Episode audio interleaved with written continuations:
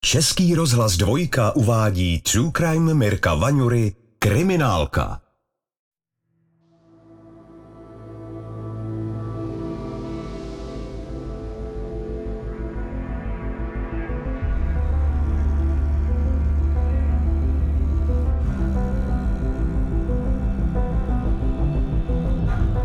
Je neděle 16. listopad roku 2008 a pečovatelka v Hradci Králové se odpoledne nemůže dozvonit do bytu starší paní, ke které pravidelně dochází. Několik minut ještě buší na dveře a volá její jménem, ale bez úspěchu. Nakonec si pomyslí, že se možná jen zdržela na nákupu nebo je u kamarádky a odejde. Pro jistotu ale zavolá rodině oblíbené paní učitelky a příbuzní se k ní vydávají až spod krkonoší. Když se v podvečer dostanou do bytu, čeká je za dveřmi scéna jako z hororu. Stařenka leží na zemi mrtvá v kaluži vlastní krve. Byla zamčená zevnitř, nebo zabouchnutá, klíč byl v zámku a Nikdo se tam nemohl dostat ani vypůjčeným klíčem, shodným klíčem, takže museli před hasiči a museli se do toho bytu dostat. Po otevření násilném toho bytu bylo zjištěno, že paní učitelka tam leží na koberci a nejeví známky života. Ležela v ložnici, v poloze částečně na břiše a na boku a pod sebou vlastně měla plno krve. Ležela tedy v tratolišti krve. Králové hradecká kriminálka měla nahlášený výjezd během několika minut a na místo činu to měla jen pár metrů. K násilné smrti paní Evy totiž došlo přímo vedle krajského ředitelství policie a operativec Jan Lomnický se s kolegy do jejího bytu vydává pěšky. Na místě vidíte byt ve staré zástavbě a v tom bytě je starý nábytek a e, všechno je tam rozházené. Paní učitelka, která vlastně se stala obětí brutálního trestného činu, tak ve svém okolí byla známá tím, že byla velice pořádná ve svém věku, ve svých 84 letech. Lidé ji brali, ona byla sečtělá, inteligentní, prostě paní učitelka v důchodu. Na místo v zápětí přijíždí i soudní lékař a potvrdí, že paní Eva zemřela po několikanásobném zásahu ostrým předmětem, nejspíš nožem. Žádný takový se ale na místě činu nenalezl. Vrah paní napadl opravdu brutálně, protože na těle měla množství zranění. Bodné rány byly na hrudníku i na krku. Možná se se svým vrahem i ve vysokém věku snažila bojovat. A podle toho vypadal i celý byt. Paní učitelka se věnovala tomu bytu, chtěla mít všechno v pořádku a najednou byly pootvírané šuflíky, otevřený sekretář, vysypané krabičky například eh, s různými šperky, s různými řetízky a tak dále. A na první pohled bylo vidět, že to nejsou nějaké drahé záležitosti, každopádně pro paní učitelku to mělo určitý význam. Říkali, že to byla prostě stará, hodná paní, která byla bezkonfliktní, nijak nevybočovala. V podstatě běžný člověk, který tam bydlel, bohužel teda samozřejmě už starší, to zná snadnější oběť. První, co mě napadlo, když jsem to viděl, vlastně to místo, tak eh, jsem si řekl, tady mohlo jít s největší pravděpodobností o loupežnou vraždu. Pitva potvrdila, že na paní učitelku někdo opravdu brutálně zaútočil. V obličeji měla zranění způsobené nejspíš úderem pěstí, na těle pět bodných ran, které podle směru musel vést levák. Zlomená žebra a množství podlitin svědčilo o nepochopitelné agresi člověka, který stařenku navíc škrtil. Operativci Milan Schindler i Jan Lomnický už měli za sebou rozhovory s rodinou, se sousedy i známými. A všichni se shodovali na tom, že paní učitelka byla velmi opatrný člověk. Domů si pouštěla pouze dopředu nahlášené návštěvy a ostatním lidem neotvírala dveře. Detektivové začali kontrolovat kamery v okolí ve snaze zachytit někoho podezřelého. Vezměme v potaz, že kolik lidí vlastně jí prošlo, jak se říká, těma rukama, kolik lidí učila. A mohl to být kdokoliv, kdo ji mohl znát, někdo z těch žáků, jak se říká, nepovedených, ale mohl to být taky někdo prostě náhodný, který prostě si ji vyhlídnul a který by za ní mohl jít, následovat ji a zautočit na ní. Měla po bytě světla všude, když na někdo zvonil, tak jí svítilo světilko, že neslyšela. A vím potom z těch svědeckých výpovědí dál, že ty její kolegyně, ku podivu dámy v jejich letech, to znamená, to byly všechno ročníky plus minus 1925, věděli, že když mají přijít na určitou dobu a nepřijdou, že je paní nepustí. Ona byla velice opatrná, prověřovalo se strašně moc lidí, různí bezdomovci, různě se typovali lidi, kteří by mohli paní jakoby ublížit, uškodit, ale vlastně jsme v podstatě vždycky někoho přivedli, sebrali se mu stopy, otisky a tak dále a prostě na nikoho to nevycházelo. Plynuly týdny a policie stále postrádala jakékoliv indicie k případu. Ve vyšetřování jim ale pomáhala mimořádná událost, ke které došlo v den vraždy jen pár set metrů od bytu ženy. Tragický výbuch plynu v bytovém domě. Vyšetřovatel případu Jan Mihula vzpomíná, že v jednu chvíli dokonce na obou případech pracoval souběžně. Zajímavé na tom bylo to, že teda poblíž ve Střelecké ulici tenkrát v bytě vybouchl plyn, což vlastně nám trošku usnadňovalo to šetření, že jsme se bavili s lidmi, kteří prostě připadali v úvahu jako svědci. Za to bylo před výbuchem a nebo po výbuchu, i kdy paní viděli třeba naposledy, ty její kamarádky a podobně, za to bylo před a nebo potom. Operativci událost využívali jako důležitý bod na časové lince vraždy a marné pátrání po pachateli pokračovalo i přes Vánoce. Tou dobou kriminalisté skoro vyloučili možnost, že pachatelem mohl být někdo z rodiny nebo sousedů. A dál hledali kohokoliv, kdo by do malé komunity nezapadal. Několik svědků je nasměrovalo na drobného muže, kterého v poslední době často výdali v okolí a přespával snad v nedalekém parku. Obchází se samozřejmě všechny domy, všechny partaje a hledá se, kdo tam jako je navíc v tom prostoru, že ty lidi to tam znají. Jo? I když je to centrum města, tak stejně si ty lidi prostě pamatujou, kdo se jim tam jako zdál zvláštní ten člověk, jo? kdo jim tam prostě nepasoval. Byl vyhozen svojí manželkou z bytu a přespával někde v osobním automobilu po Hradci. A začalo se kolem toho pána šetřit a nějakou náhodou se zjistilo, že tu paní zná a že jí kdysi pomohl s nákupem. Policie měla dobrý popis muže, ale pátrání po něm bylo neúspěšné. Operativec Milan Schindler měl ale obrovské štěstí, když šel na návštěvu ke známým do nedalekého bytového domu. Když se vlez do toho vchodu do toho baráku, tak tam vidím chlapa, který sedí na takový dřevěný pedničce na botníku před bytem a já na něj kouknu, říkám, když to je on. Prostě to seplo a říkám, to je on. Říkám, no to, to nemůžu mít takový štěstí, že to prostě si člověk nevymyslí tohle. 45-letý invalidní důchodce Jaroslav J. nebyl žádné nevinátko. Policie ho v minulosti vyšetřovala za několik napadení, ale vážný delikt ještě nespáchal.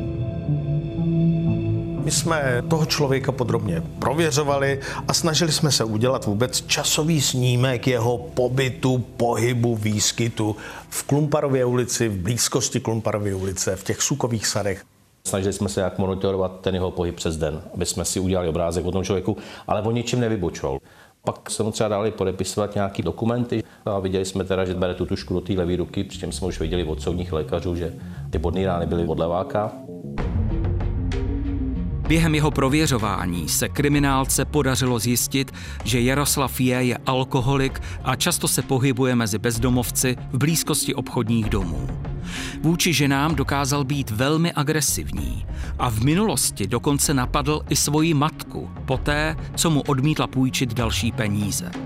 Také manželka, se kterou vedly časté hádky a bitky, ho nakonec kvůli jeho agresi vyhodila z domu. Oni se furt stěhovali někdy v nějakých pronájmech, vždycky to zdemovalo i bytkou. Tady bylo naposled s tou paní Sukovi sady, tam naposledy bydleli, tam furt jezdili měšťáci. Jo. A říkám, policie, jak ona řekla policie, tak on do někam těšel. Začali jsme se ptát paní té jeho manželky, co si o to myslí, jak si to myslí a tak dále. A paní říkala, že vždycky největší vztek nebo největší rapl ho popadne, když ona začne volat policii nebo když mu začne vyhrožovat policii. Tu ránu pán jí začal být intenzivněji, prostě daleko bolestivěji a ty útoky byly čím dál tím agresivnější. Stačilo policie a to bylo jako červený hadr na býka. Kvůli konfliktům v rámci partnerských vztahů prostě došlo k vykázání kolegama z Nechanic.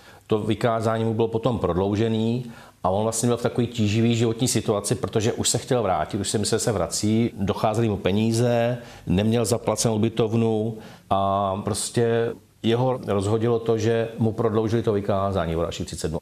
Vzhledem k tomu, jakým způsobem vedl ten život a že měl nedostatek peněz a navíc, že se nabízel, jsme zjistili, že se nabízel starším ženám, že jim pomůže například s nákupem a tak dále, tak jsme tohoto člověka přesvědčili k tomu, aby se podrobil fyziodetekčnímu vyšetření.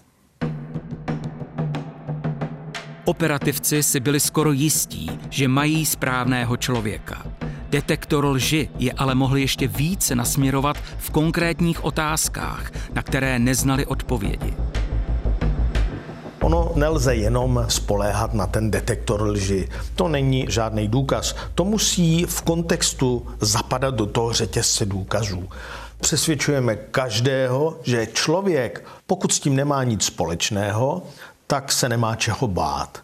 A v praxi to je tak, že když nám někdo na začátku vlastně po této nabídce odmítne to podrobení se fyziodetekčnímu vyšetření, tak už nás to nějakým způsobem vede k tomu, že ten hledáček jakoby směrem k tomu člověku zesílíme. Jaroslav J. s prověřením na detektoru lži překvapivě souhlasil. Ale v den, kdy měl odjet do Prahy do kriminalistického ústavu, našli operativci na místě, kde ho měli vyzvednout, jen dopis. V něm se omlouval, že bohužel nemá čas. Jan Lomnický s kolegy si ho ale našli a ještě ten den s nimi odjel do Prahy. V rámci prověření dostával konkrétní otázky týkající se vraždy, oběti a místa činu a ukázalo se, že o zločinu ví víc, než se mohl dozvědět z médií nebo od lidí. Snažil se tu svoji hru dohrát do nějakého konce, ale prostě na tom detektoru se jaksi podařilo rozpoznat nějaký chování, že jo, ten monitor dechu a tak dále, to, co tam všechno funguje, tak ukázalo, že v těch odpovědích není všechno správně, že tam nejsou ty věci čistý. Když jsme mu předestřeli všechny ty věci, které vlastně hovoří proti němu, tak se začal kát a vlastně nám přiznal to, že u paní učitelky byl, ale ten jeho motiv, proč tam šel, tak byl takový, že opravdu neměl peníze, ale že jí chtěl pouze pomoci. Pomoci jako starému člověku s nákupem. Trval na tom, že s vraždou nemá absolutně nic společného. A králová hradecká kriminálka byla v koncích žádné další důkazy nebyly. My jsme nevěděli, co chybí v toho bytě, příbuzní nezjistili, že by něco chybělo, takže vlastně žádné důkazy další nebyly. Tým kriminálky se rozhodl, že jediné řešení je muže pro podezření z vraždy zadržet a uhodit na něj. Státní zástupce Pavel Hochman potvrdil, že k tomu mají oprávněný důvod a tak si policie pro Jaroslava J. došla. U výslechu mu předkládali nesrovnalosti z jeho předchozích výpovědí a žádali odpovědi. Po několika hodinách se Jaroslav J. přiznal. On to potvrdil už před svým obhájcem, že tedy paní zabil, že nám je ochoten ukázat teda, jakým způsobem to udělal. Dokonce on se v tom výsechu přiznal, že paní sebral asi 800 korun a nějaký přívěsek. No a tím bylo zahájeno teda trestní stíhání. Po přiznání k vraždě staré paní začal Jaroslav J. vyprávět, že kvůli vyhoštění od partnerky nemá peníze a nikde bydlet a skončil na ulici. Potřeboval ale jídlo, alkohol a cigarety. V podstatě ho napadlo, že když si tu paní vyčíhá a uvidí, že jde s nákupem, paní chodil o berlích a on se jí zase nabídne jako pomocník, takže by si tím mohl opatřit nějaké prostředky vlastně k tomu, že by měl na ten alkohol nebo prostě na to živobytí, co potřeboval. Nebylo to poprvé, co podobnou taktiku zkoušel. V minulosti si takhle peníze už obstarával. Paní svolila, on jí pomohl s tím nákupem dobytu, kdy teda tím pádem se on dostává tímto způsobem dobytu, což jsme teda dlouho nevěděli, jak se tam vlastně dostal. Já si pamatuju na to jeho spontánní doznání, kdy nám řekl, víte, já jsem té paní chtěl pomoct. A ta paní to uvítala a řekla, dobře, tak já bych potřebovala koupit prostě nějaké potraviny a dala mu 300 korun a že mu napíše na papír seznam věcí, které potřebuje.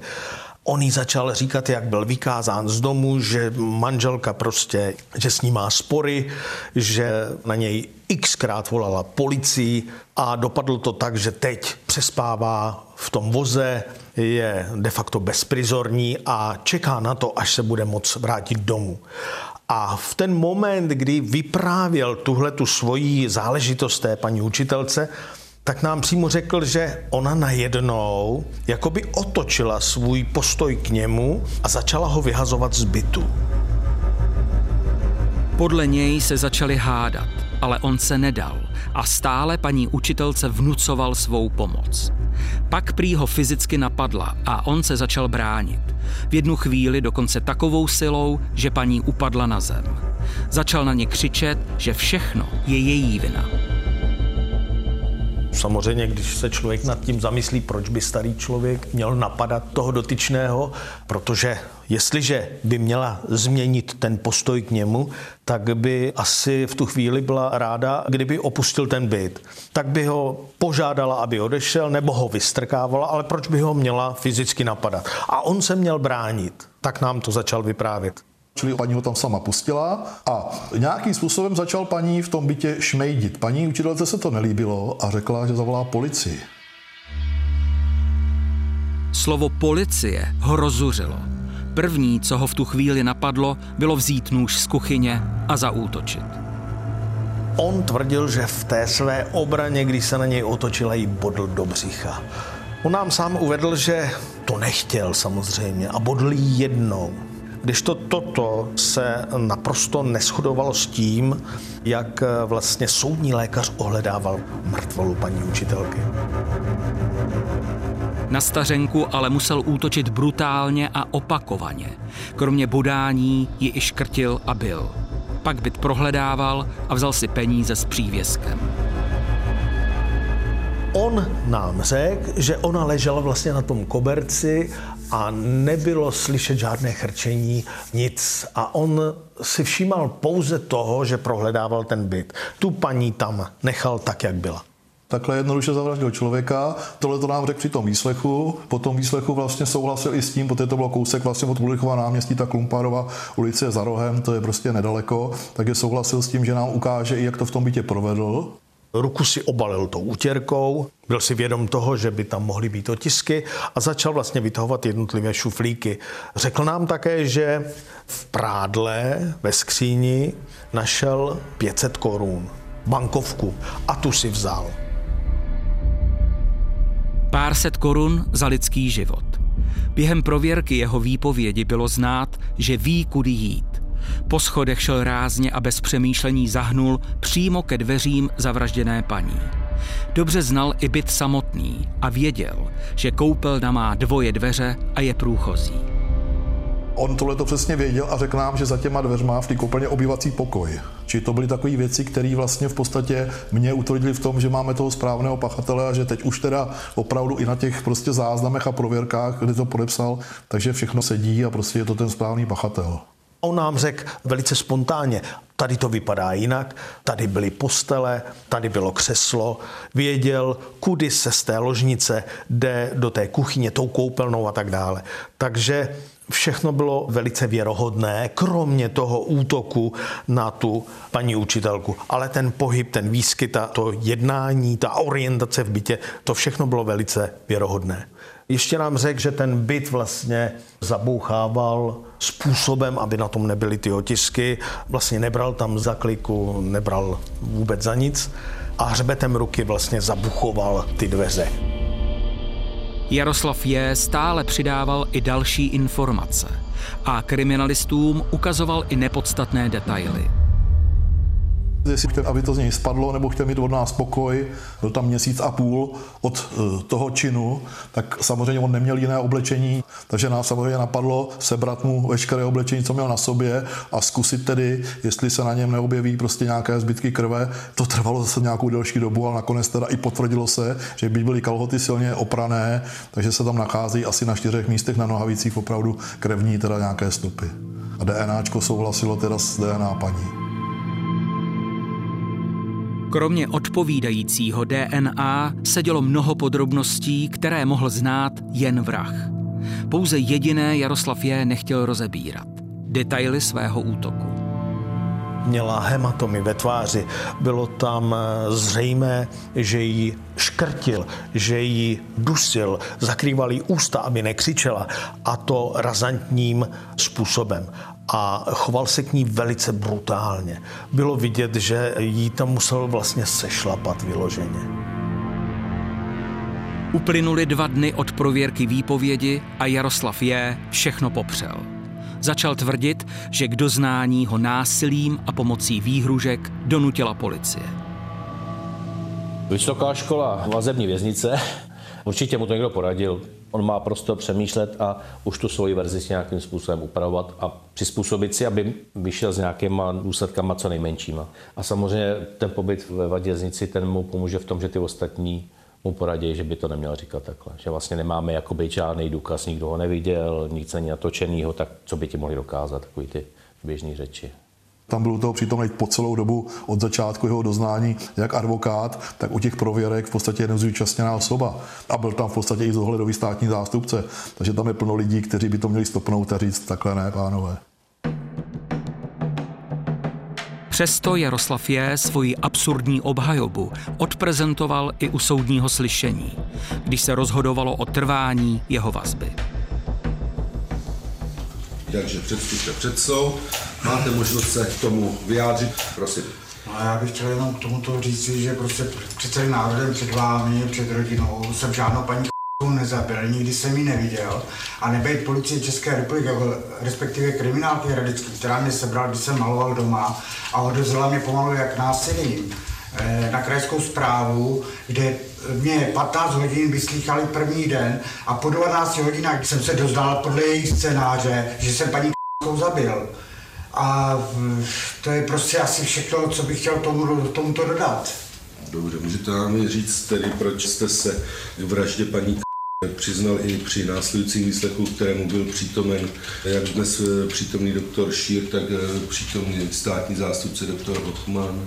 Ano, protože eh, hodně vyhrožovali, že si to druhý den odvolám, když vezli na ZP, eh, no, prostě do Mášovice na celu, že si ráno to nezopakuju, protože mi vyhrožovali ještě večer, že mě vezmu někam do sklepa, kde mi budou lét vodu do pusy a že to mají povolenou od ministra vnitra, že řeknu i to, co nevím a jestli to ráno nezopakuju, tak prostě si mě znova vytáhnou a znova mě budou prostě vyslíkat tak dlouho, dokud to znova nezopakuju.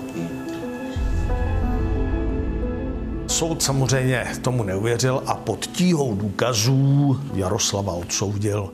V prvním kole u krajského soudu dostal trest v délce 17 let, to znamená tehdy výjimečný trest podle toho tehdejšího trestního zákona a řádu.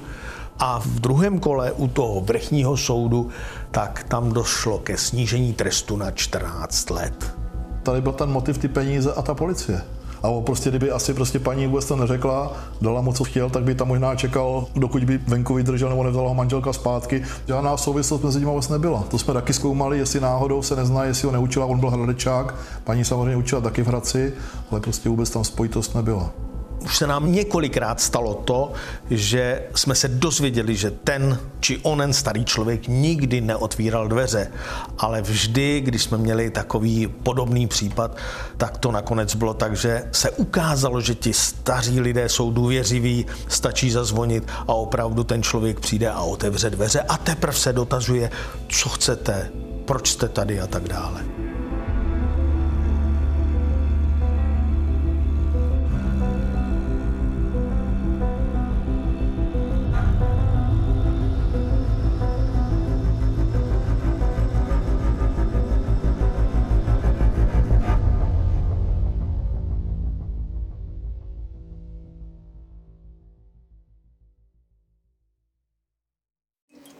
Jeho zmizení jste věděl? Jo, věděl. A taky dobře víte, že jste tady kvůli tomu. Český rozhlas Vltava uvádí podcastový seriál Mizení. Chováte se ke mně jako k podezřelýmu. Psychotriller Mizení poslouchejte na webu Vltavy v aplikaci Můj rozhlas a na dalších podcastových platformách.